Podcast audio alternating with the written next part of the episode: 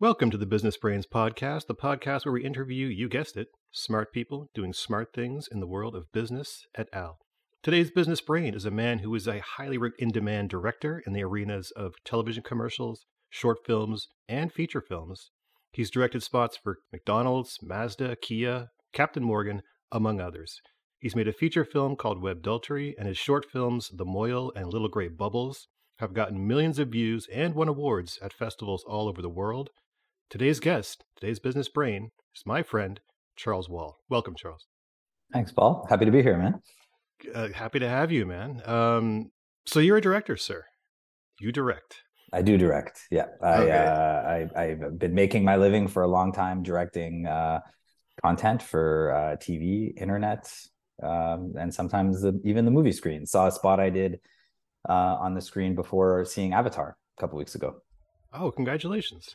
Thanks, man. Yeah, so it's cool. You see it, see it all around. Yeah, well, I, I mean, I've always been interested in you because you're one of the few people I know who has never. You've only ever wanted to be a director, as far as I can tell, other than when you were in high school playing basketball. But you know, a lot of those things don't work out. But from almost day one, you've been very clear your intentions of, of what you wanted to do with your career. So just kind of take us through your origin story, how you decided to become a director, and uh, yeah, those early years in just kind of getting your foot in the door. What, what was your plan? What was your strategy? Did you have a strategy? Yeah, take take us through your origin story. Sure. I, I mean, um, I knew it was something I wanted to do very early on, um, but I didn't get serious about it early on. you know what I mean? So there, I mean, that's two different things. Um, yeah. I like I I like I mean like a lot of people who grew up like we did was like always super into movies, right? Like I was always just really into them, loved them um, I was maybe more into movies and pop culture than like I found a lot of my friends around me. Um, but uh, but I was always super into them. But I never thought about it as a career or anything like that. But then once I got into high school, um, my high school had a film class, uh, which at that time was very unique. Like that wasn't common in in uh, in high schools in Toronto at the time. Um, and even before I, but I wasn't allowed to take the film class until grade 12. but before that, I was allowed to take media classes. Uh, and then in those media classes, we would make like little hmm. fun videos and stuff like that and started to get, started to get me into it. You know what I mean? I still didn't think, oh, I want to make films, but I started to get like into the process and start develop an understanding of like how you film different pieces and edit them together. It started to demystify things essentially a little bit for me um, throughout that process. But like also during that time, this was the time like Pulp Fiction came out. Yeah, I mean, like the the whole like '90s indie boom started to happen around the time I was in high school, and I remember being too young to get into Pulp Fiction, but some older friends snuck me in, and I remember seeing that in the theater, and it kind of like really blowing my mind. Um, yeah. And then, and then obviously that sent me down the Tarantino rabbit hole, right? I remember renting Reservoir Dogs like the next day, seeing True Romance, uh, and then you know that parlayed into like El Mariachi and seeing like Robert Rodriguez story, and then it just started to really open up a lot for me. Uh, and around that time too, um, uh, I saw Clockwork Orange for the first time because that was one of those posters that always freaked me out growing up. Like I remember seeing it as a kid, yeah. seeing it in the video store, and it was always kind of like freaky to me, and it like it weirded me out.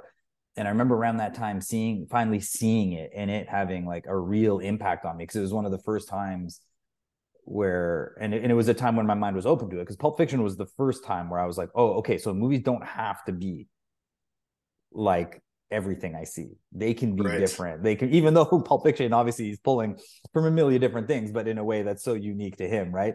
And you mm-hmm. know, and when you're like 15 years old, you don't get that, right? You don't know all of the obscure references at that time. But it really started to open my mind to like, wow, okay, like a person did this you know what I mean? And a person yeah. things different. And then seeing Clockwork Orange really made me think, oh, like there's like an author to this. This is like it didn't feel just like a studio. It felt like literally like it was so unique, so different. Whether you like the movie or not, it it it, it just felt like something different, and it had a real impact on me. Um, mm-hmm. And then finally, around that time, I took that film class in high school, and in that film class, this teacher, uh, it was mostly theory. Um, Eh, because this is like in the VHS Hi8 days, right? So it's not like there's mini DV cameras where it's like easy to. I, I, mean, that's a whole separate story, but like he started to open our open me up and the class up to like Canadian cinema, independent cinema, like beyond just what was becoming popular and international cinema. And so all of this stuff was happening at the same time. And it was really opening my mind to cinema. But one of the things he did too is you had to make a short film in the class and you had to make oh. oh. friends. And they, it's not like they gave you much, but he gave you like foundational, um, uh, like he taught us some foundational stuff but he was essentially just go out and make a movie to the class. If you want to partner up with people, do it. If you want to do it on your own, do it like whatever. And me and my buddy Rajiv, we partnered up with a couple buddies of ours who had done it the year before, so they knew a bit more about it. And we made a, a short film together, and it was so much fun. It was like the first project I ever took, like insanely serious at school. We made a little gangster movie. Um, it was called Retribution Oh, you still remember the name? Okay, is it still around? Can we can we watch it? It's somewhere? not. It's not online anywhere. I hope it's oh, not okay. online anywhere. like we're all in it, and it's pretty rough to look at. It's shot in you know on VHS. Um, but dude, we took it so seriously. We put all our friends in it, and like I remember once we got into editing, like put it into black and white. We are like making shots in slow motion, like you know we thought we were John Woo all of a sudden, yeah. playing all this like amazing hip hop tracks over it, and like it was so fucking pardon the swearing it was so awesome and yeah. uh, i remember showing it in the class and like it was just like heads and tails more fun to watch than anyone else's you know what i mean it was fun okay. and exciting and ended up getting to a point where like people we we had to, we were screening it over and over again for people in the school like everyone wanted to watch it and there would be like crowds and like wherever we could get like a TV and a VCR to play it, like it would be like crowds in the library, right? Or like in the cafeteria, like we'd play it for everyone and we ended up making another one here for the guys. It was the right. Like, right. so now you're that guy. It wasn't just me; it was me and my friends, and we were doing okay. it together. And um, and so again, all this stuff was perfect timing, right? Like you know, like the I, I'm experiencing this stuff, having fun, and that was the big thing. I was having fun. It was something I was doing where I was enjoying myself. I was putting a lot of pressure on myself, mind you, already, but I was having a lot of fun because like I was doing it with my friends. You know what I mean? And I mean that's something I still carry with me to today. But like I was with friends. I was hanging out, having a great time, just making stuff with my friends. and that's like really all it came down to. And like it, it, that completely demystified the process for me. That was when I was just like, oh, okay, like regular human beings can do this and like have fun doing it and do something entertaining. Like I had no thoughts of like Hollywood or anything like that, but I was just like, maybe this is something that can happen. Um, so that's when I started to like seriously think about it. Um, mm-hmm but uh, out of high school, like I didn't go to university right away or anything. I actually lived in in England for a little while. Um, I even took some acting classes and stuff like that, just to like you know just do stuff. You know what I mean? But I didn't like try and get an agent or anything like that. It was just just doing stuff while I was living there, right?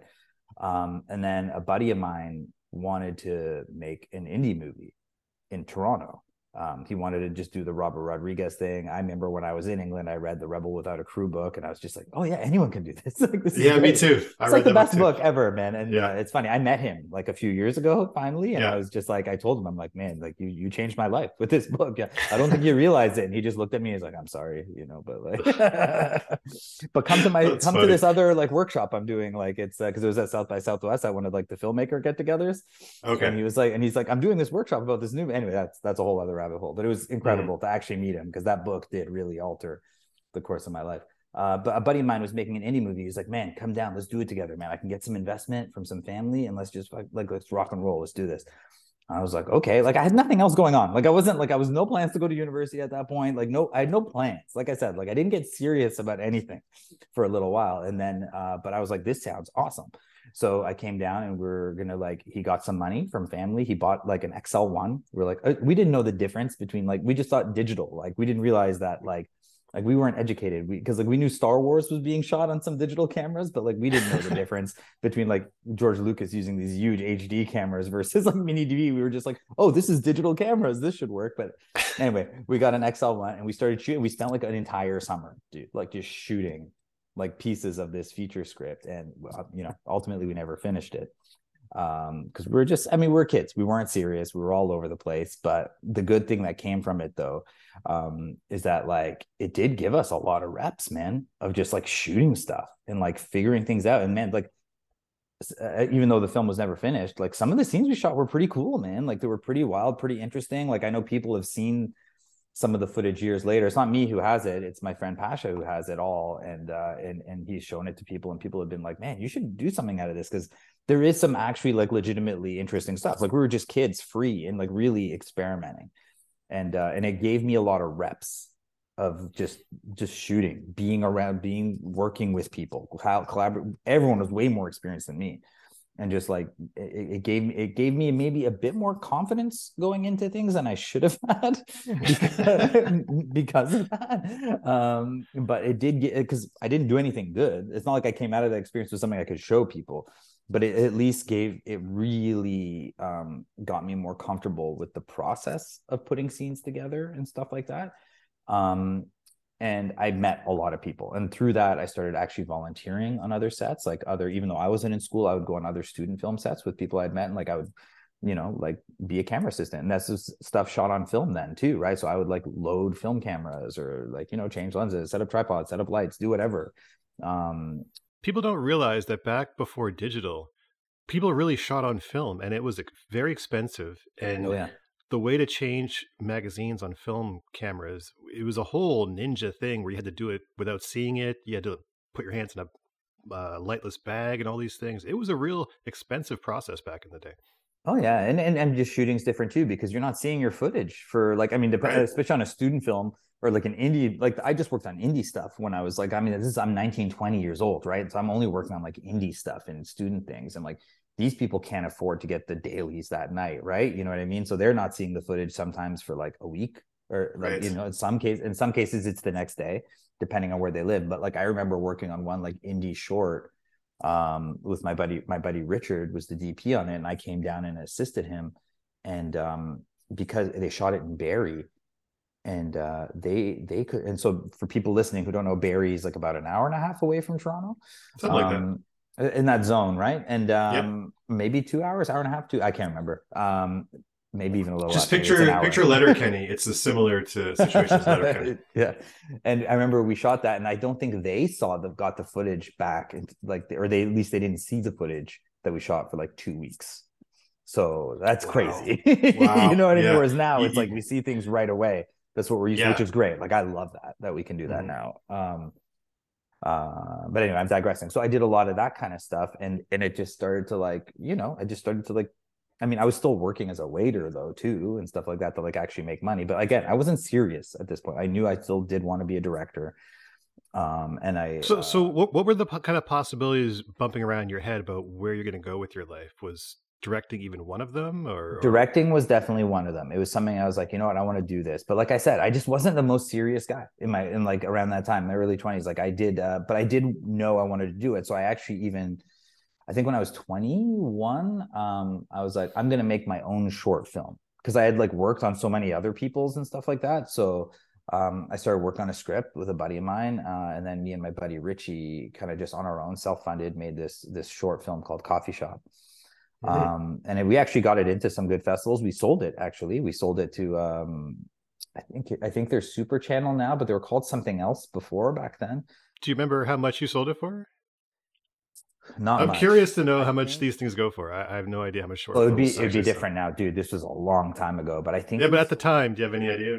I think it was around three thousand dollars. Hey, I'll take it.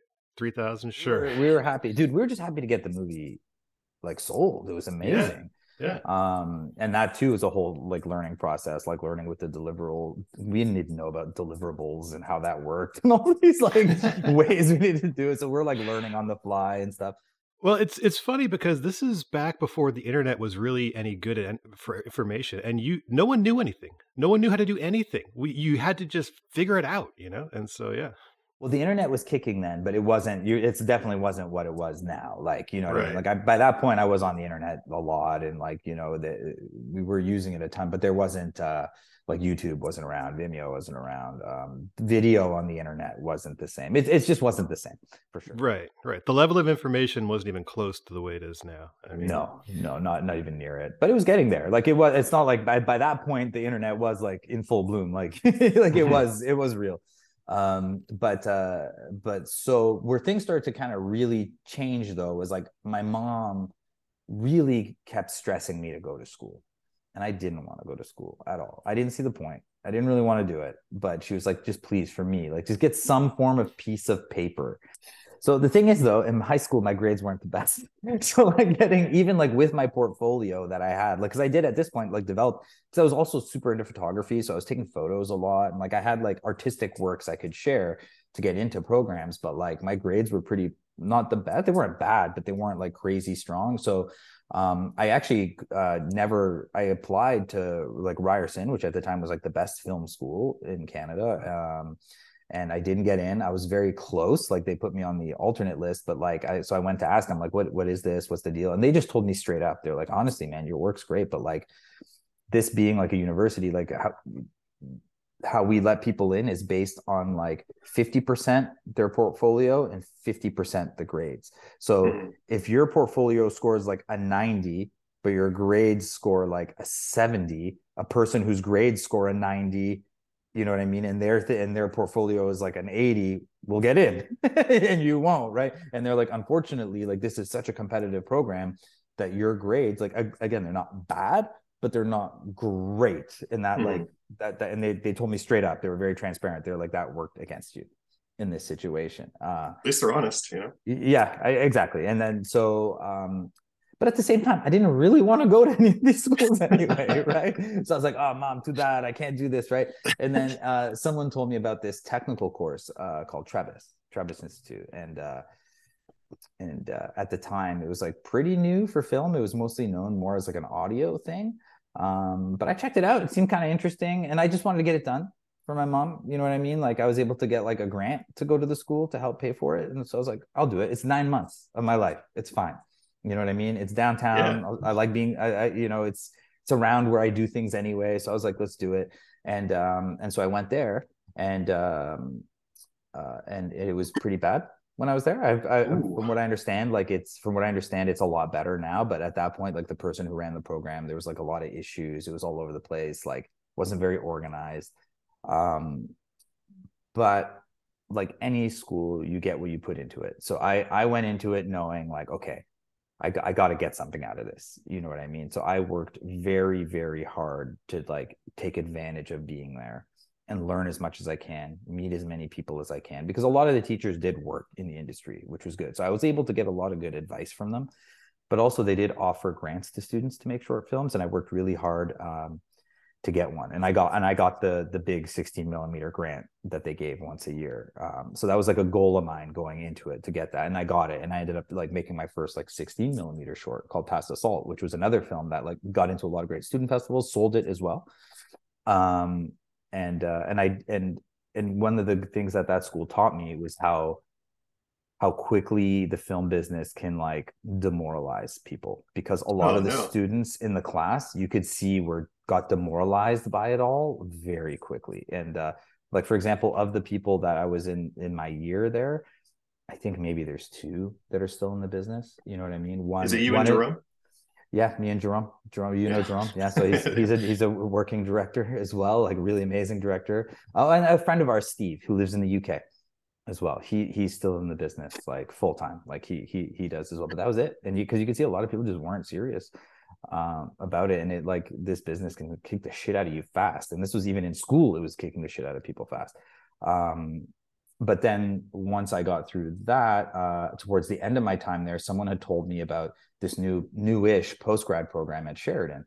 Um, where you know they they were and they were like, hey man, uh, they shoot stuff on 35 mil. They have IMAX cameras. It's just a year and it's like all professionals it's all people who are serious like it's kind of like a, a um, you know an alternate version of the cfc was kind of how it was phrased to me although it's nothing like the cfc mm-hmm. um, so i went and i checked it out i checked out the work that was being done there and i was kind of blown away by it.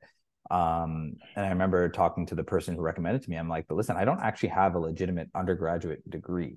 You know what i mean? All i have is this course at Trebas and a high school diploma. That's it. And the person was like, and this is, this is great. They were like, don't worry, I'll talk to them for you. so I applied. We'll make it work.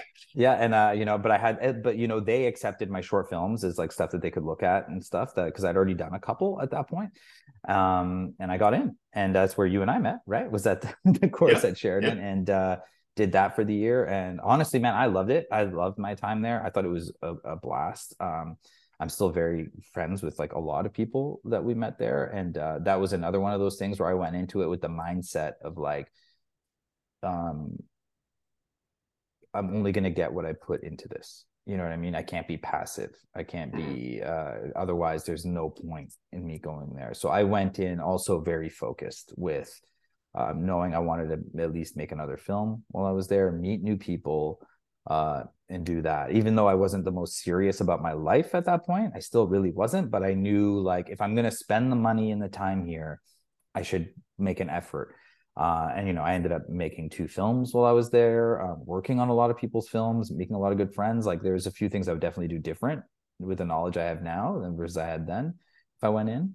Um, but that was a really incredible experience being there. I wish it was longer. That was one of the. It was the opposite. Like I was like, okay, it's just gonna be here. I'll get through it. But it was one of those things. I do wish it was longer. I do wish it was like a year or two year because I loved being around people who were like as into this stuff as I was. I felt like that was the first time. Like when I was at Trebas, I really felt like only like Jerome, who you know is another yeah. director, was like as locked in as I was and as mm-hmm. into it as I was. Whereas when I went to Sheridan, I felt like most people. Everybody at Sheridan was hard locked in and like, yeah. but also really into movies. Oh yeah like more than just a cursory level. And that was my first time truly being surrounded by by by like-minded people. And that and that's the kind of the best i think one of the best parts of film school is that like you just get to hang out with people like you all the time. Oh it's the best. It's the best. And i loved it. I I, yeah. I, I really wish it was more than a year. And then now from what i understand that program is longer. Um but then coming out of it you know what i mean? I had like really nothing set to do well, uh, uh, well, quick, quick, quickly talk about the two short films you made in, in film school. Uh, did those go on to do anything? Uh, no. What was the, the, result of those? So that's the thing. Like, this is where kind of things kind of set back for me a little bit. Um, you know, and I, I did make a couple mistakes to be honest. Um, like, um, the films I made before film school did much better for me than the films mm-hmm. I did in film school. And the films I made in film school had more resources, more like polish to them. Uh, uh, but they didn't do as well as the ones I did before. Um, part of it's you know mistakes I made um, with the type of stories I was working on, and also like um, you know the first film I made there. Um, uh, I don't know if you remember, I had to ADR the entire movie.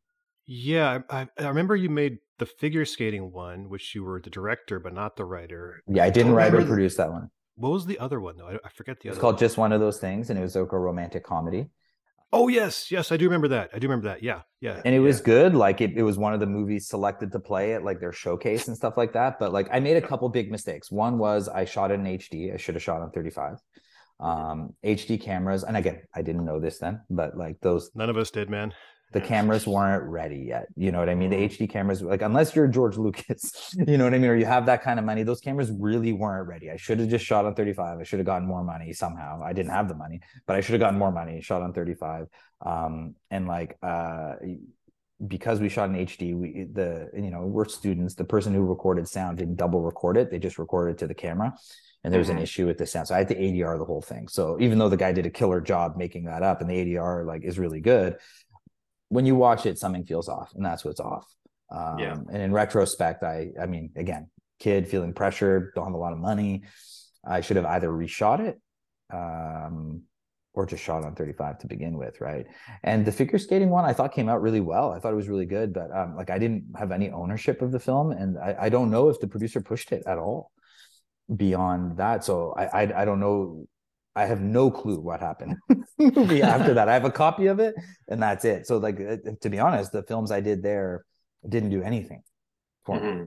Like mm-hmm. I, I did, I never even really showed them to anybody after that. You know, because I like the other ones I'd even done better.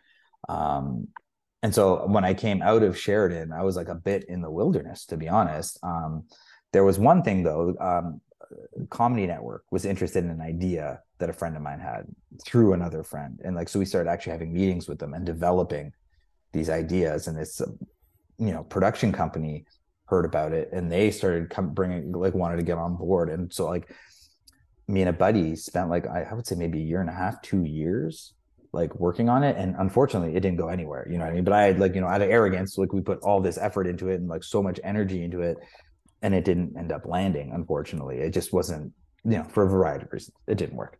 Um, so all of a sudden, I turn around, I'm like 25, and like I'm still really not serious at this point. You know, I'm not really taking life very. 25 is a big number, though. When you hit that, you, you kind of have to look at yourself and being like, "Where am I at right now?" You know? Absolutely, like... absolutely, and um, and I and I really kind of had to take stock of things, and you know, I wasn't shooting as much at that point anymore. It's weird. I felt like I'd slowed down in shooting things. Now, keep in mind, it was still wasn't as easy to just shoot things as it is now. Very difficult.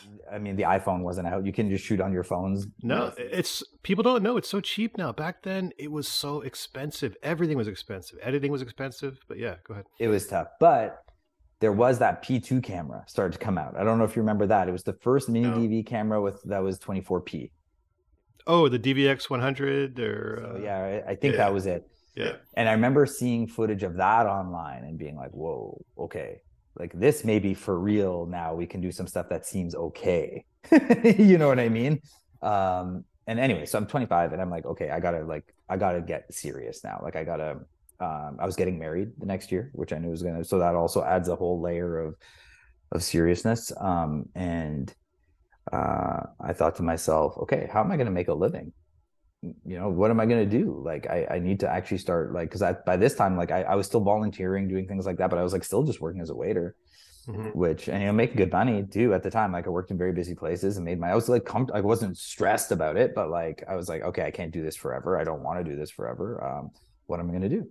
Mm-hmm. um, so i did two things. One a friend of mine a mutual friend of ours muzafar who was working at a tv station as an editor said they were looking for uh, other editors and if I was interested in doing it. Even though I didn't really study editing, I had done so much editing on my own before even going to school. I had a good foundation of how to how to edit. And he's like, "Do you want to just come in and talk to them?" And I was like, "Yeah, man, I'll do it." And so I actually, was Muzafar and our, another friend of ours, Lucius. They both worked there, so they they were well liked. So they brought me in. They vouched for me, and uh, I got hired. And I so I started working part time as an editor at Global Television. Um, and the reason i wanted to do that was like i was just like i need to stop i need to like just work in the business yeah. in some way i just need to like i got to change my mindset of like you know oh i'll just make money on the side and dabble until things work i'm like no i need to actually start like legitimately working in the business mm-hmm. and i learned very quickly once i was there is that like you know when you work at a tv station as an editor that doesn't count as like a certain part of the business. And you you learn that as you get older that like every aspect of the business is like its own thing. Like they don't count. Like if you work in commercials like the tv feature people don't count it. You know what i mean? Right, or like right. the, and then vice versa. Like if in commercials like agency people don't really care if you've made like great movies unless you're spielberg or like david fincher mm-hmm. or something like that right? But they don't care you know? Right. like so it, it works all the way around in every element like um it's it's not unique to just the, the feature side of things but um but i wanted to work in the business. And so that got me at least working in the business. And at the same time I, but i learned very quickly i'm like but if i want to direct i gotta direct. And like i gotta like i gotta like keep developing those muscles and um, I had met someone who like worked as a commercial director. Just not we weren't close or anything, but he, he, was telling me about like you know how he makes a living, how he's learning, doing things, how it's how it is a way as a director you can. He's he told me he was upfront. He's like it's extremely competitive. It's not easy, easy. And also this was the music video heyday as well, right? So this is when like those like um, Mark Romanek, uh, Spike Jonze, Michel Gondry box sets were coming out, and like so, mm. even though in Canada no one really made money directing music videos, but like no. these other ways of directing were becoming more common knowledge to people. And a person I went to high school with worked as a head of sales at um, at a at a very large commercial production company in Toronto. Which one? Do you remember which one? Uh, I believe it was Steam, which is still around. Oh, Steam is big, yeah. Yeah, yeah. I think they're a part of the Radke group, and um, I think it was Steam. This was a while back, um, and uh, I mean, we weren't close or anything, but we knew each other. And like she, she, she had seen some of my film work and like had, had won some awards, and she was like, "Wow, this is amazing." And I was like, "Well, how do you get into commercials?" And she, and so she basically told me, she's like, "So what you need to do um, is you need to make what's called specs, make fake commercials. Basically, go and make three fake commercials that can show what you can do and start taking them around production companies. Um, so that's what I did. so I went and I like uh, I it took me I don't know maybe half a year in that zone, maybe eight months to a year, but like it in that time I committed to doing that. Um, all of them shot on mini DV on either the the HVX or the DVX, you know, the ones mm-hmm. that could shoot 24p, which again was a massive difference you know, talked all my friends into helping me do it because um, I wasn't rich by any means. I helped. I helped. one. Yep, you did absolutely, man. And so we just went. I made these specs, um, cut them, put them together with my friends. Again, all friends, like very always been community oriented, man. All of us like helping each other out. And uh, so I started shopping it. Cold calls. I had no real like, even though I knew that that that that woman who helped me out with the advice, she was like, "We're not taking on any young people." That's what they always say. They never, they never, yeah.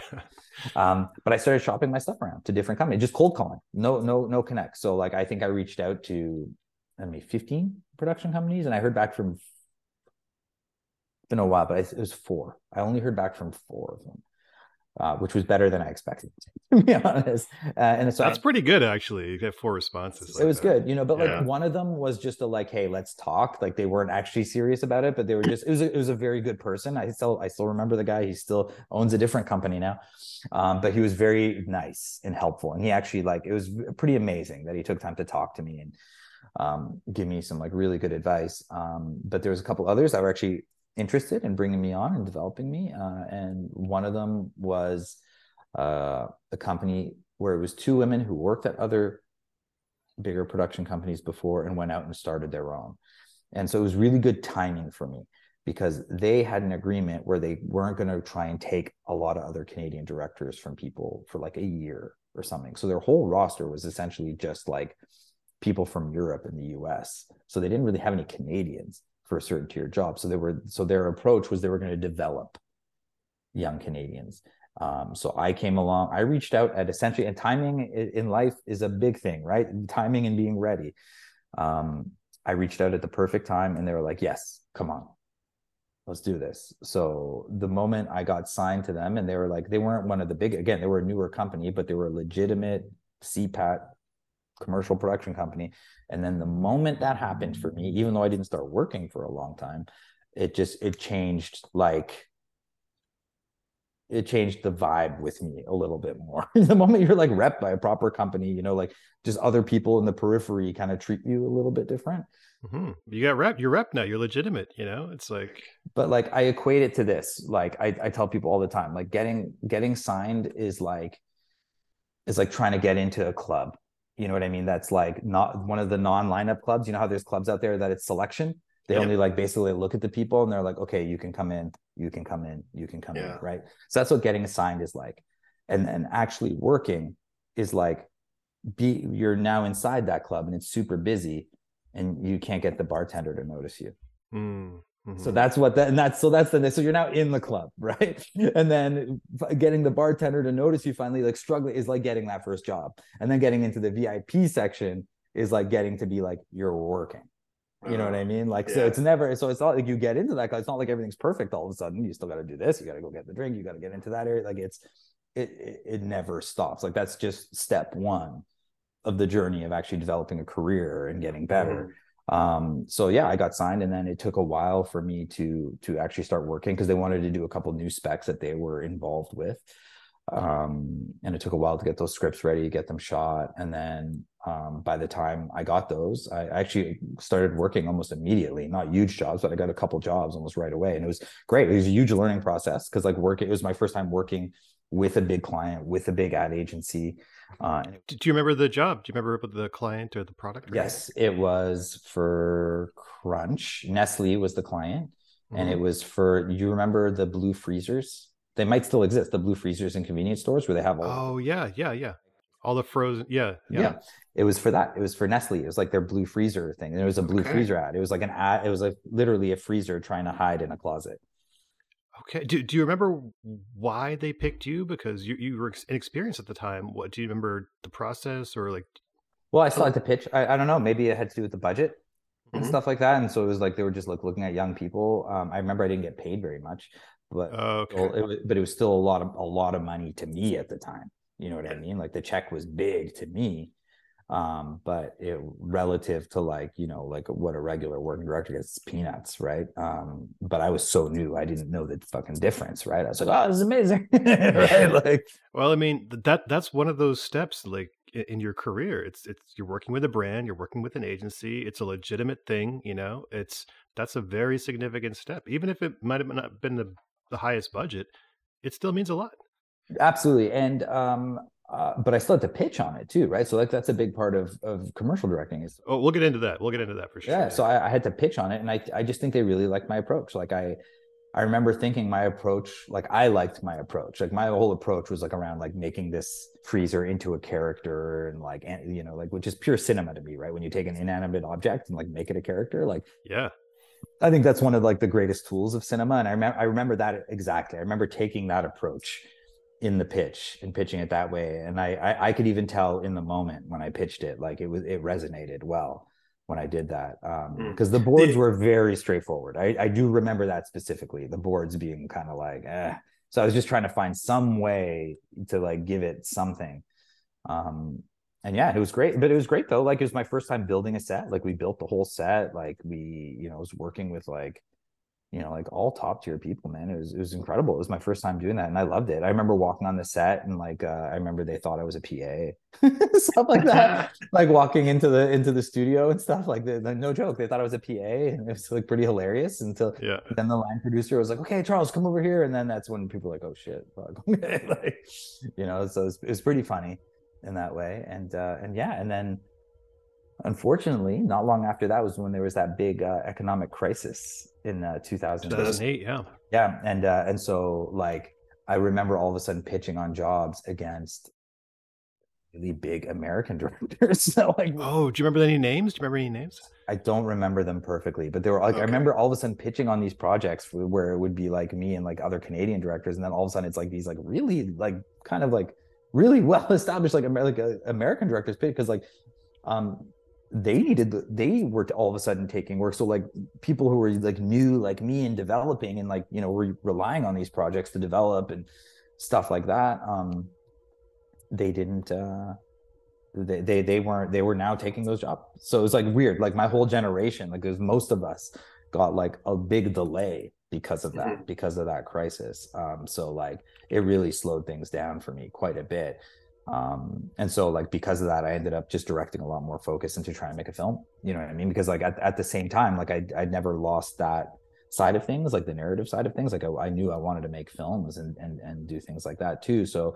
um, you know i'd gotten some development money from telefilm uh, for writing a feature that i was developing uh, and then at the same time i started working on another script for what ended up becoming webdultery which is something we could do like robert rodriguez style for like you know like i think we made it for 25 30 thousand dollars Mm-hmm. Um, so once things slowed down there, like uh, so our mutual friend Muzaffar and I, like we kind of committed to like making Webdultery because Bad Paper wasn't getting the traction we were hoping for at the time.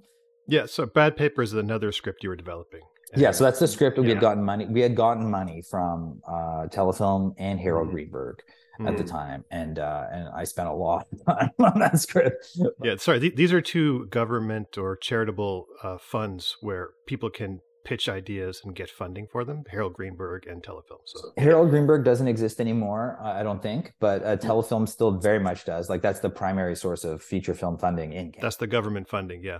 Yeah, they are the primary source. Like I, I, I saw the list of like the big budget funding this year, and I think Cronenberg was on there. I think uh, which which one, the younger or older?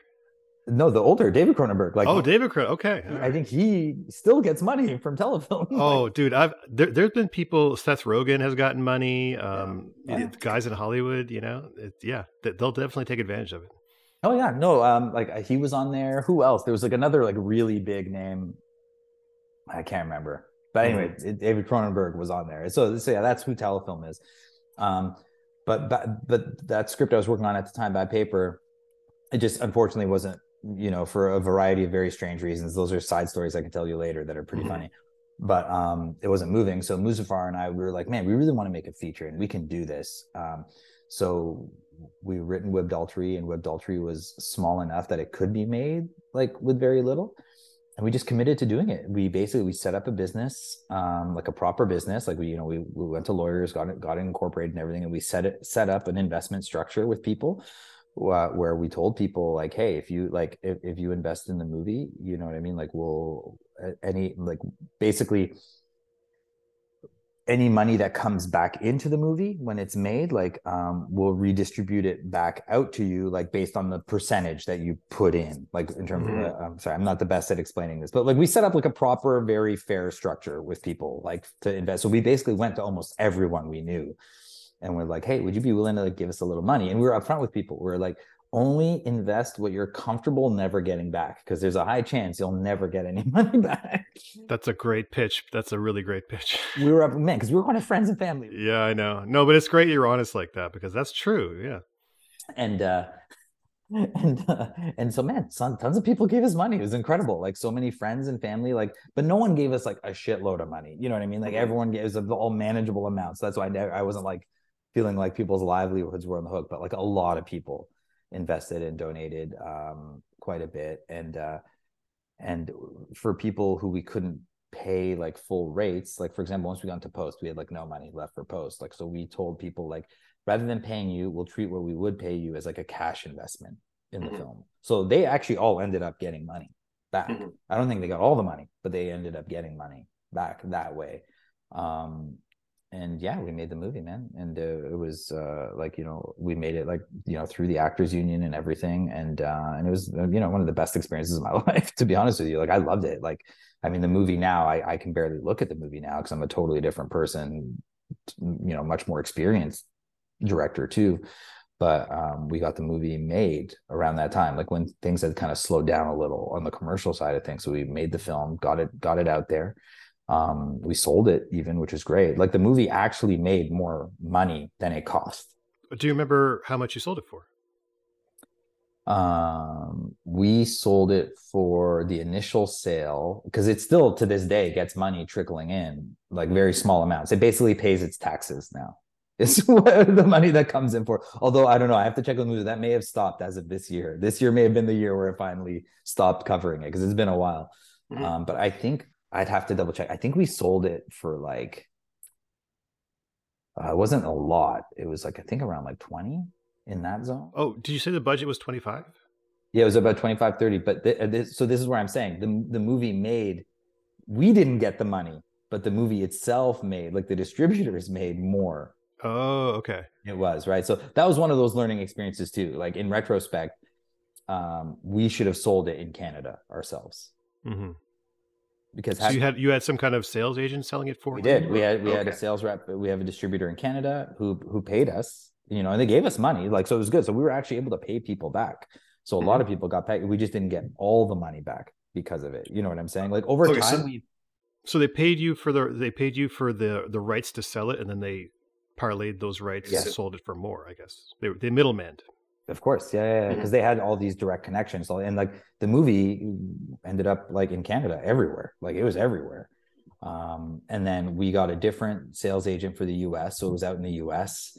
Uh, and it played in like a bunch of countries internationally too. Like I think it was like in Russia, Japan, Australia, um all over man. It was it, mm-hmm. it, was good man. Like i mean it was on netflix for stretches too which was super cool. Okay. Um and then it's just you know again me and Muzaffar not really knowing much about the business of it right? Like you know it's it took us a long time to track all the money back down get it back get it fairly um because that stuff is uh other set of skills to do that on its own. And so yeah. um i'd have to check with him to be the total but like yeah it's there's been money coming in from it for a long time. But like i don't it, it had we sold it ourselves because that was actually our initial goal was to make it for that amount because we knew we could probably sell it in canada ourselves even to just a pay tv network and get all the money back. But we got like lured by the oh, we'll get it here for you. We'll get it here for you. Get it here for you. And, and they did. They did get it everywhere for us, but like it actually ended up resulting in a little less money. But either way, like in, it, there was no issues money wise with that movie, which is a good mm-hmm. thing. You know what I mean? No mm-hmm. one, yeah. we were never like, oh shit, we're poor because of this. like that, that didn't happen, which is great. Um, but a, a, after that film happened, uh, you know what I mean? It did lead to some potential other opportunities with other movies. Um, but unfortunately, it just didn't parlay for a variety of like life reasons between myself, Muzaffar, and a couple other people that we were involved with in some projects. Um, and then the commercial stuff started to get busy again. And I started to get a lot more busy on that side of things. Oh, did did the did the feature film affect your commercial as status as a commercial director? Or to give you more cachet, perhaps? Not, I don't know. That's something I, it's hard for me to say. Like, I do know, like, I do remember, like, for example, when the movie came out in Toronto, like, there being posters for it out and around, and like, actually being in the middle of a pitch in a job and a person being like, "Oh, hey man, I saw your like poster for your movie like on my way into the office this week and stuff." And like, you know, I did a little bit of press. Like, you know, I was on like a I remember being on Global News, the national Global News. I remember that. Yeah. And Entertainment Tonight Canada like did a little thing on us and like so like mm-hmm. That like obviously it helps like with your name being around like you're you're you're you're seen as like uh you know, you know how it is when third parties discuss you, you, you know what I mean? Like it now, now you're somebody. Yeah. It helps. Like it definitely yeah. helps, but it, it's not like it, it was like a golden ticket kind of moment mm-hmm. for sure. Mm-hmm. Uh, like the grinding has never stopped. I still do it on a constant basis. Um, yeah, I can confirm that he, he Charles grinds all the time. you, you have to, you, you have to. hardest working guy I know, basically. Yeah. You, you never, you can't ever really stop but um but uh, i don't know. I uh, with the film how it impacted the commercial side of things i don't know. I that's something i don't really know. I i don't think it hurt it. Like i think it helped but like how much it helped i, I it's hard to say. Um but i definitely started working quite a bit more around that time. Mm-hmm. um mm-hmm. and then um i'm trying to think. So sorry man. I've got a little lost. But then and then okay. i had my well, first yeah. then i had my first kid. Um and that's when it was like a real kind of gut check time for me um, because i was now you have to now you have to make it at that point like you have to go yeah. I need to provide. Yeah, you know what i yeah. mean like i like you know and i was just like oh, and also it's just like i wanted to be a part of my son's life. I wanted to be a part of i didn't want to be one of those fathers that's never around mm-hmm. um, and i have one of those jobs unfortunately that can lead to that happening a lot for a lot of stretches. So but especially for the development um, early on, I made the conscious choice to put as much time as I could into being there with him and like, you know, still being responsible and like, you know, trying to make a living for for myself and the family um, that i actually kind of made a conscious choice. I really stepped away from like pushing the narrative side of things uh, mm-hmm. in my life. Like I, I stopped actively really developing any films or anything like that. And I just, um, you know, as you know, I ended up actually even moving to Halifax. Uh, and yep. I started working uh, actually more when I moved to Halifax. Um, just, you know, being... well, well, talk about that a little bit. Talk about the difference between the Toronto um, commercial industry and the East Coast commercial industry and why you made that move and how that move affected your career. Yeah. So, I mean, I, my wife and I wanted to leave Toronto. Um, just because we wanted to experience something different. You know, we had had a kid and we are getting older, and we were like, you know what? I I, I lived in Toronto almost honestly my, almost my whole life. Like, uh, we moved to Canada. My family moved to Canada when I was two, um, and then I think like I lived in England when I was like 19, like I said, for a stretch. But otherwise, I was just everything was Toronto. My whole life was Toronto. Like all I really knew, I traveled a bunch and been to a lot of places, but I'd only really lived in Toronto and lived in England for a brief stretch. And the baby time before we came to Canada, I don't count. Um, yeah, well, in Toronto, there's a saying in Toronto called Toronto Mans. Charles was a Toronto Mans. That's uh, you were definitely that was your identity. So, and and so Maggie and I is just for like forget career, just like life experience. Like we wanted to just experience living somewhere else. And Maggie being American, like we actually, because I had a green card for a stretch too. And like, because we did do some time living in the States as well, like back and forth, but like just like in Youngstown, New York. So it was like very, you know, it's an hour and a half from Toronto, right? So we would go back and forth. Um, so I never really felt like I left Toronto because I was still working in Toronto. Mm-hmm. Um, mm-hmm. but like, uh, and, and I still do to an extent, but like I, we just wanted to really live somewhere. So we actually entertained moving to Los Angeles, New York, even Austin. Uh, we were thinking about, and other parts of Canada, Montreal, um, Vancouver, Halifax, uh, and then all. Uh, but there was something about Halifax I always really liked, and Maggie liked too. There was something appealing to me about being in a smaller city. Again, not for career reasons, just more for for lifestyle reasons. I just wanted to experience it. And, and there was something I always just loved about Atlantic Canada that I just felt really at home in Atlantic Canada. And I had done a couple of jobs in Halifax through a production company. It was called Egg Films at the time. Mm-hmm. And uh, and so I started sta- like establishing a relationship with Egg Films, and they were the largest commercial production company in Atlantic Canada, and they're very busy. And uh, the owner basically was always trying to um, encourage me to come work with him more and come down. And uh, and, and, you know when it was time for me to move I, I you know i talked to him i was like hey man like i'm thinking of moving. I'm looking at some options. And he's like well here come here work with us. Like he'd be busy all the time. And i was like all right i'm i'm down. But like as long as you know i can maintain my representation in other markets and things like that. And he's like yeah man for sure. And so that's what I did. And I came down, and uh, and so how it works is, you know, I, I, would do the jobs in the east coast of Canada, but then when I would have an opportunity through, uh, you know, my reps at a Toronto, I would uh, just leave. I would just leave and, and and go do those jobs. And um, if I had an international project, same thing. I would just like, you know, if I did a job in China, I remember not long after I started working there, and I was there for a month. you know, I left for a month, and I was in China for yeah, a month basically, like three and a half weeks, four weeks.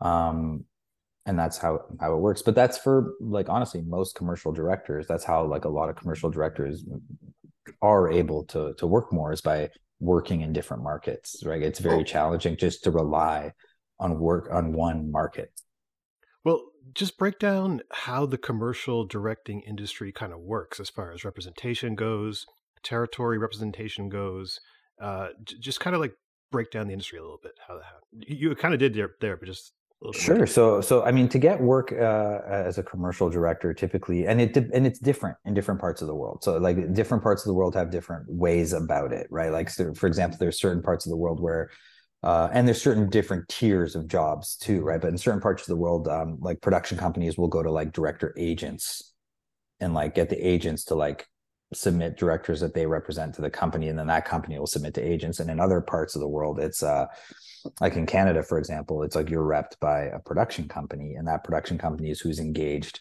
by the agency, and then they'll submit from their roster of directors who's available and they think would be a good fit, and then the advertising agency will shortlist the people they're interested in speaking to, and then those shortlisted directors will then speak with the agency, get briefed by them, and then they will then get the opportunity to pitch how they would do the commercial.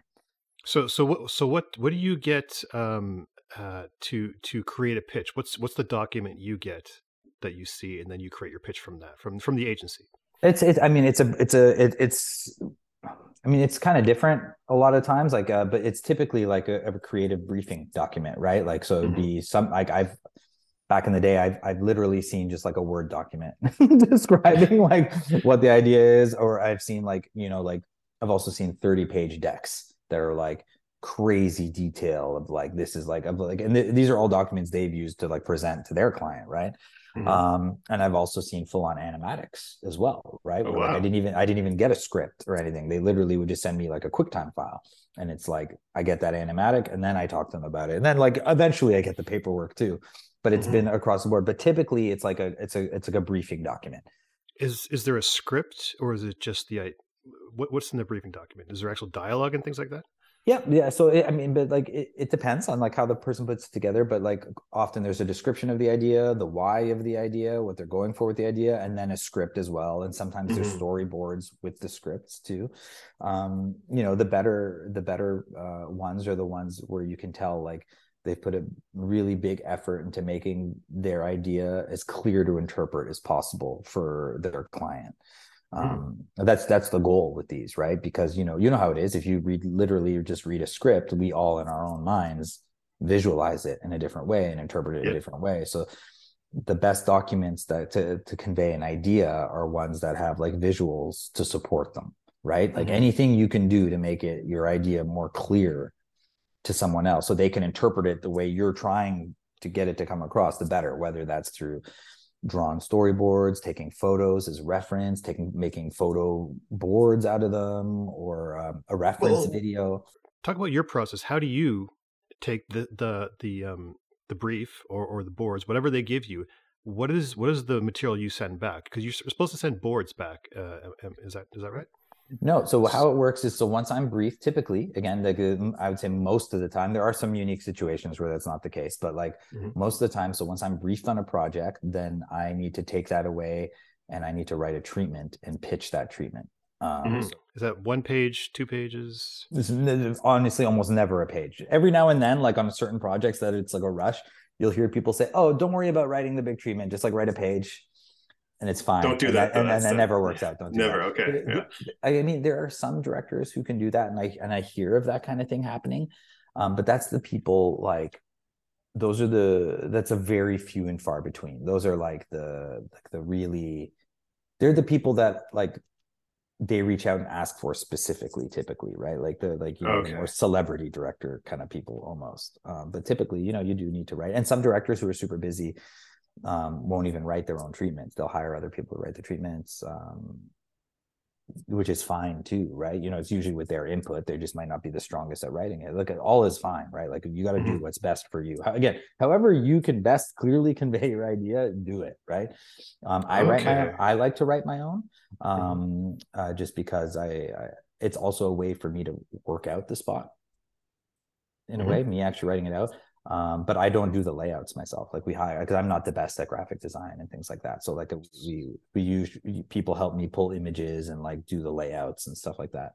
So so so the layouts are not storyboards, but more of a is it a mood board? What talk about the layouts a little Yeah, bit. it'd be it would be like a mix between like a mood board and uh and like a yeah, I guess it is essentially a mood board. Sorry, yeah. So it's like you know you have your images, you have your and then you have you- sorry you have your text and you Mhm. have your images to be like visual examples of like what you're talking about, right? Like to either you in Ah, that mood to like show that theme. So for example, if you're talking about like a cinematic style that's like pretty specific, you should have images to support that, right? Because like a, Right. a- you have to remember sometimes you're pitching to people who aren't like experts in the field of cinematography necessarily or like certain styles or they may have never heard of certain things right so like it's good to present things that are examples of what you're talking about Mhm. um so sometimes i'll put photos sometimes i'll even put video as well. So like there's like you know i'll have like like you know running video in the documents as well that like you know to really help set the mood.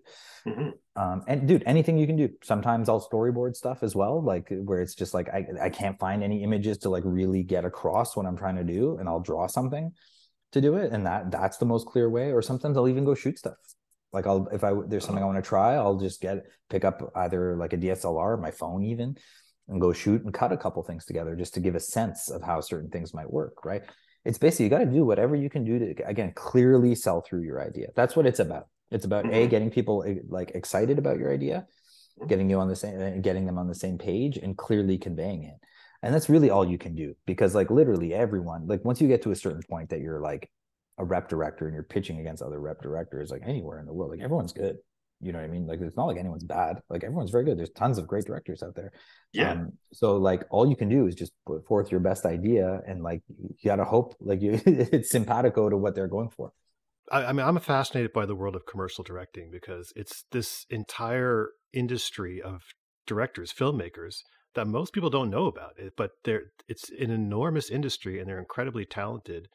But people really just they're not household. They're they're famous within the industry, but not really outside of the industry. So it, it's always been interesting for me. Um, but um, so most talk, commercials are really good most a lot of like working commercial directors are very strong directors though because they do it a lot a lot of reps. like that's A the lot thing of it's a lot of reps, reps the whole, you know it's the 10,000 hours thing right like you're on Yeah. a lot like so like a lot of it's like a good TV director right who directs a lot of TV it's the reps. Like you Mhm. you know there's you, there's just a comfort of being on set like because because you do it all the time. And you're used Yeah. to talking to people. You're used to communicating with people. Like that's a big thing that like i've developed over time is just an ease of like literally collaborating with other people because most of the work i do is stuff i don't write or originate right so that's why when i do like work on like a personal short film or something like it's it's a whole different experience for me because like, i'm not like okay what did you think of that or hey you want to talk about this right like it's it's more Yeah. like just like with with the crew and stuff and the actors that's where the the collaboration happens um Well, we'll but- talk about uh, talk about the client agency director relationship when you're on set. Talk about kind of how things go and and like um, the sign offs involved. Yeah. yeah so when you when you okay the moment you get the gig of making a commercial um it's not like it, it it's it's not like you just like go right? Like and you like can just go off on your own and you make it and hand it back to them. Like the agency and the client are involved every step of the way. Um and rightfully so. It's their money. It's their idea and they Mhm. and, and it's their brand right? So it, it- when you put uh, when a company puts anything out into the world whether it's a commercial a billboard of like a tiktok video anything it's a reflection of their brand. So they they want to be very on top of that Mm. and make sure it's a good reflection of their brand and how they want their brand reflected. So they're not just going to like let some person go and do whatever right? So um, literally every step of the way um, you have to be in communication with the agency.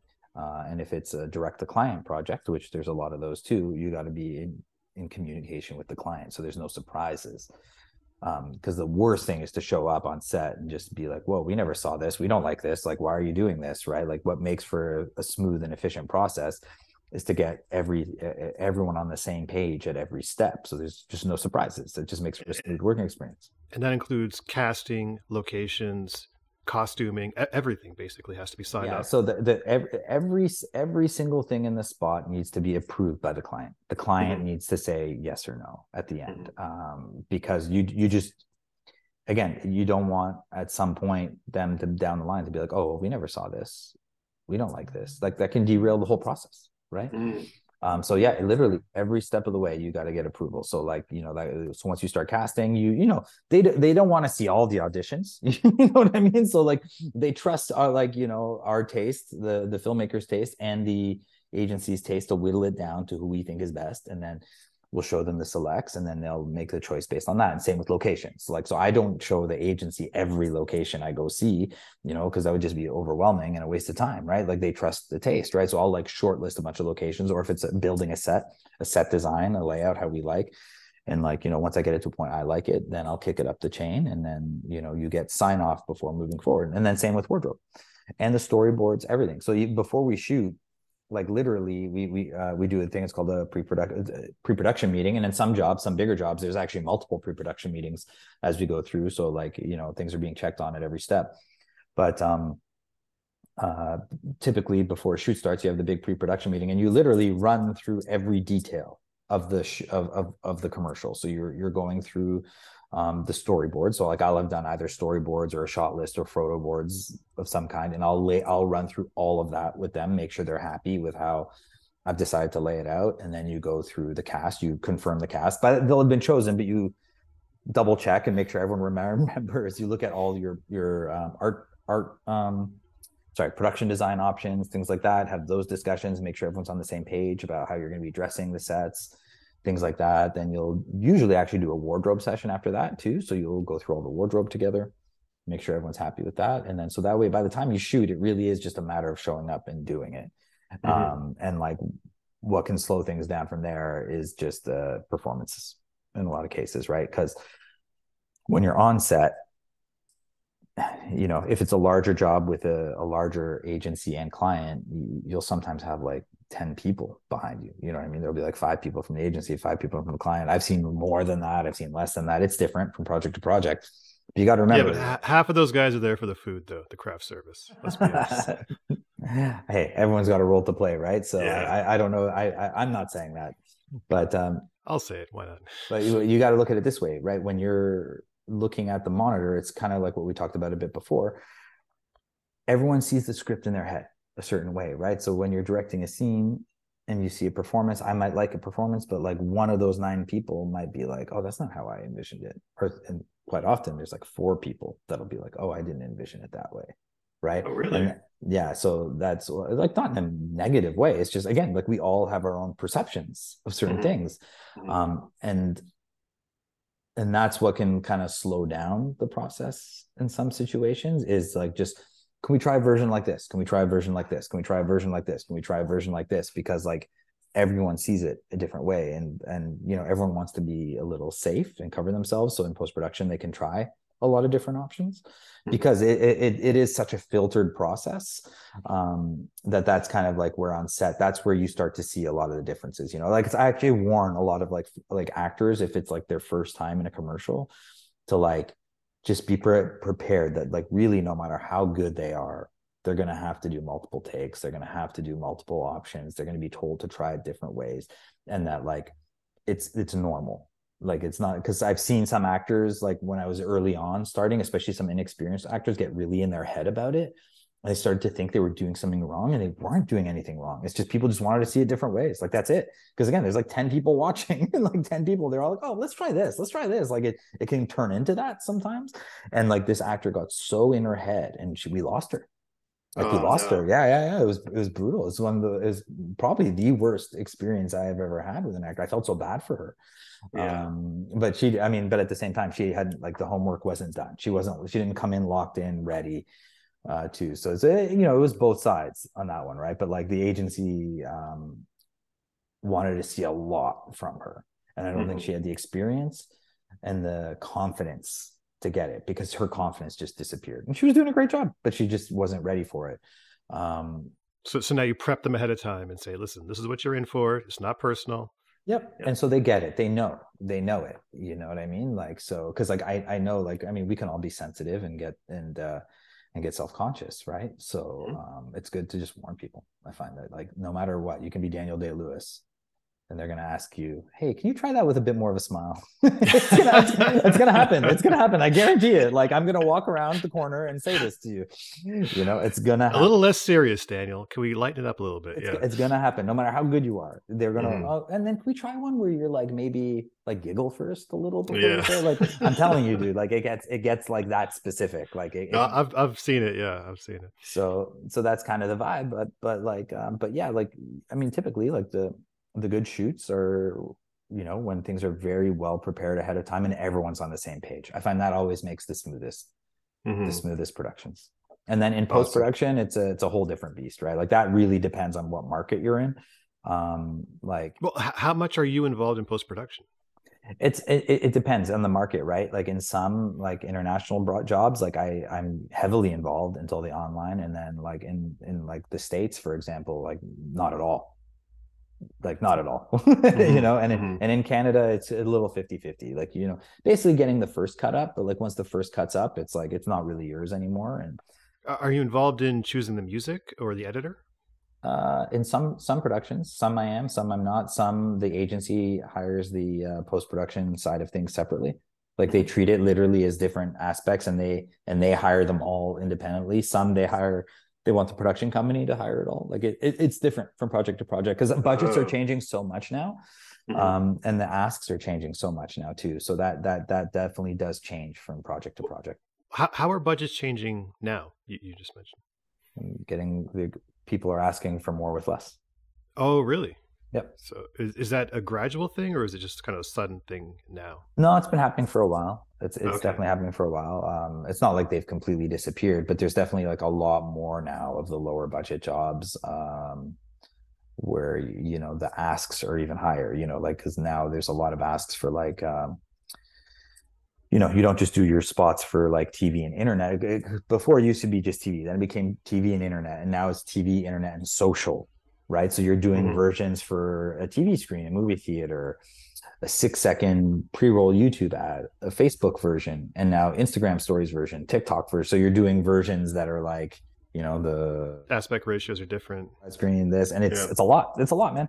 Like it, it, really it can really grind down the process. But mm. the you know, there's a lot more. Um, but you know, like anything, you, we just adapt, get used to it, and just figure out ways to to make it happen. I've always been interested in how the pay structure is in directing because you, as far as I can tell, you guys get paid per shoot day, but you do way more than that. Is that correct? Yep. Yeah. So, so let's explain how that goes. Um, you, you, every director has a daily rate for when you're actually shooting, where the ca- cameras are actually rolling. That's when you actually get paid for. But that's how it's structured whole... in a budget. Yeah. Like so, like yeah, in a budget, yeah. like it'll be like it's basically we essentially just get a flat rate for the job. That's what it mm-hmm. is. Mm-hmm. Um, and uh, oh, so it's not daily anymore. It's just flat. Well, that's how it's put in the budget, right? So like it oh, is okay. it, like we like directors do have a daily rate typically, mm-hmm. right? But like if let's say there's like a two week job, you know what I'm saying? Like it, that rate can get adjusted. you know what oh, I'm okay. saying? Like, okay.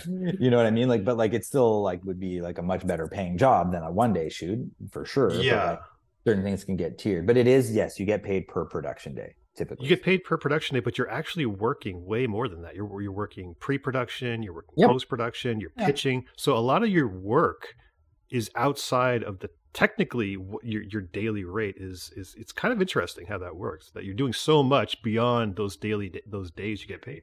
Yep. Yep, that's how it works. That is how it works for us. Yeah. So like uh you know, some jobs more than others, man, in terms of like the work you do around the shoot, but the but the work you do around the shoot is equally as important as on the day. Like it really is. Like a, a lot of the choices you make before you get to the shoot day or or, or what dictate what the, the shoot's going to be. Yeah. Yeah absolutely. Like when we i don't know if you remember like one of the things that we were told at sheridan uh, is very true early on. They told us they were like you know the filming of any of these things is actually the reward. Mm. right? Everything around it is the work. Like the real work actually comes around the filming i find yeah, well, actually, that's interesting because uh, you actually your job is divided into two two aspects, which is doing the job and getting the job. Yep. Those are basically, and so how much do you think of your uh, uh, of the work you do? How much of it is trying to get the job as opposed to doing the job? Do you think if you're going to split the pie? I don't know, man. I'd have to like really break that down and think about it. But um, on, on on like an individual job, like so, let's say like I'll just try and think the last job I did that I pitched on. I would say maybe 10% was getting the job, 10, 15%. Oh, that's not bad. Yeah, yeah. maybe in that zone. Uh, because it was a lot of dude, once you get it, it's a lot of work. yeah. it's, it's, a lot, man. So uh, yeah. Yeah, I would say like if I break it down into days I worked on that job, yeah, maybe 10, 15%. Okay. All right. How much of it do you think is uh, relationship based? Um, like the work you do, how much do you think uh, of, of the volume of work you do? How much do you think is uh, based on your relationships you've already had as opposed to new clients? It's huge. It's huge, 100%. Relationships, like, but that's like, man, you know that. Like that's anything in life. Yeah. Like relationships yeah. are huge. But but you especially because you're a supplier, you have to pitch on every single job. So it's like you're constantly well, selling. There's, there's, there's some jobs I don't pitch on. You know what I mean? Like enough Oh, okay. Like I'm I'm very lucky in that way that there's some projects I don't. Like there's some jobs I do that like I, I they just come to me directly and I do them. Mhm. Um and uh and you know those are 100% based on relationships and uh and like a it, it would only be through relationships that would do that Mm. because there's there's because we've been through it together it's proven that we can do it we know the same language it's but those are very specific type of projects you know what i mean um uh but uh but relationships in this it, dude in every business but you know especially any film and tv relationships are a massive massive part of it yeah like the Oh. days of just being like a director hiding in a corner and just like doing your art don't exist anymore that's no, I don't know if it ever did though. I don't think that ever did exist. To be. I don't think it could. I think Stanley Kubrick's the only one, honestly. But even by the time he got there, like he had proven himself. You know what I mean? Yeah. He had done his time. Like you know, he was out there in the in like he was in the shit for a lot of Yeah. years Yeah. before he became that guy. You know, like and he proved himself to get to that. But like, dude, that's very few and far between Mhm. that people can do that. Like it's like anything. Relationships are huge. hundred percent. Like you. I mean, I'm. It's the same thing with me and the people I hire.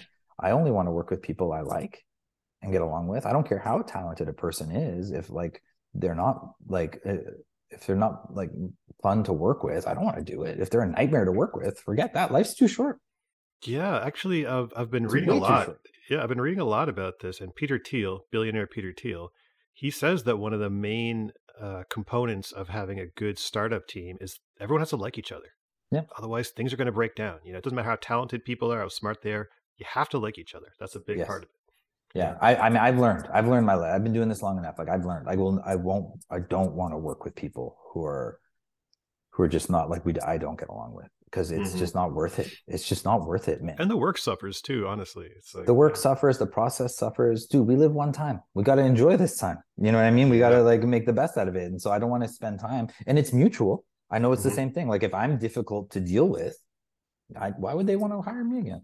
it, it really is relationship based. It's the same thing. You know, you go on a first date, you don't really the, the chemistry is not really right. You move on. There's other people. There's other clients. It's it's fine. You know. It's yeah. that's it man that's how it works but like it, it's being like uh the social side of things is definitely very important for uh, without a doubt but that's all film and tv like every everything is is like that for sure. If you're if you're on an island by yourself you're gonna have a hard time.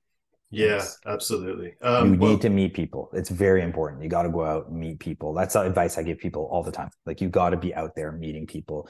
You might not know how it's gonna like help you but it will help you you know so yeah, maybe start a podcast and invite people on to meet them. That could be an it's a interesting. great idea it's a great idea actually i think that's yeah, a that's a very very strong idea Yeah. Um, so, uh, talk about how to differentiate yourself uh, as a director. You mentioned relationships already. I've noticed that a lot of directors specialize in certain genres, say comedy, visual, car. Uh, there's a lot of segmentation, I think, and specialization. Uh, how do you feel about that? Do you do that, or, or, or just give us your thoughts on that? I, I just you know, I only have five minutes left, Paul, because I gotta I gotta hop on to something else. Oh, okay, okay, okay. All right, forget that. Forget that question. We're gonna do our last question. We're gonna do the last question. All right. Uh, one book, one podcast, one album, one food.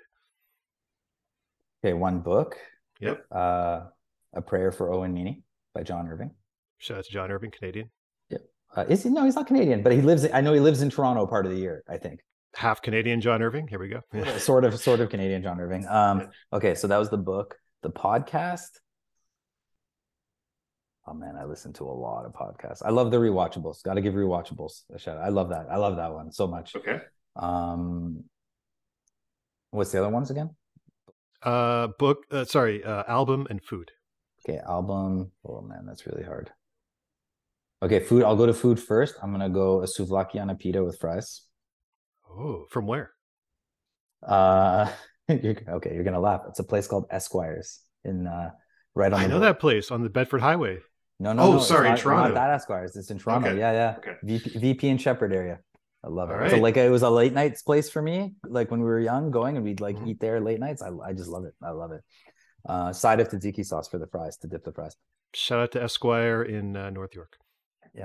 Uh, and uh, album. Just two, there's a lot, man. Um, Just whatever comes to your head first, just go for it. uh, Hello, nasty Beastie Boys. Oh, old school. Out of boy, Charles. Listen, thanks so much for coming on my podcast. This is Charles Wahl. He's a commercial director. He's a business brain. He's a friend of mine. And uh, we appreciate him and taking the time to come on the podcast. Oh, my pleasure, man. Thanks for having me. Thanks, Charles. Appreciate you, man. All right, man.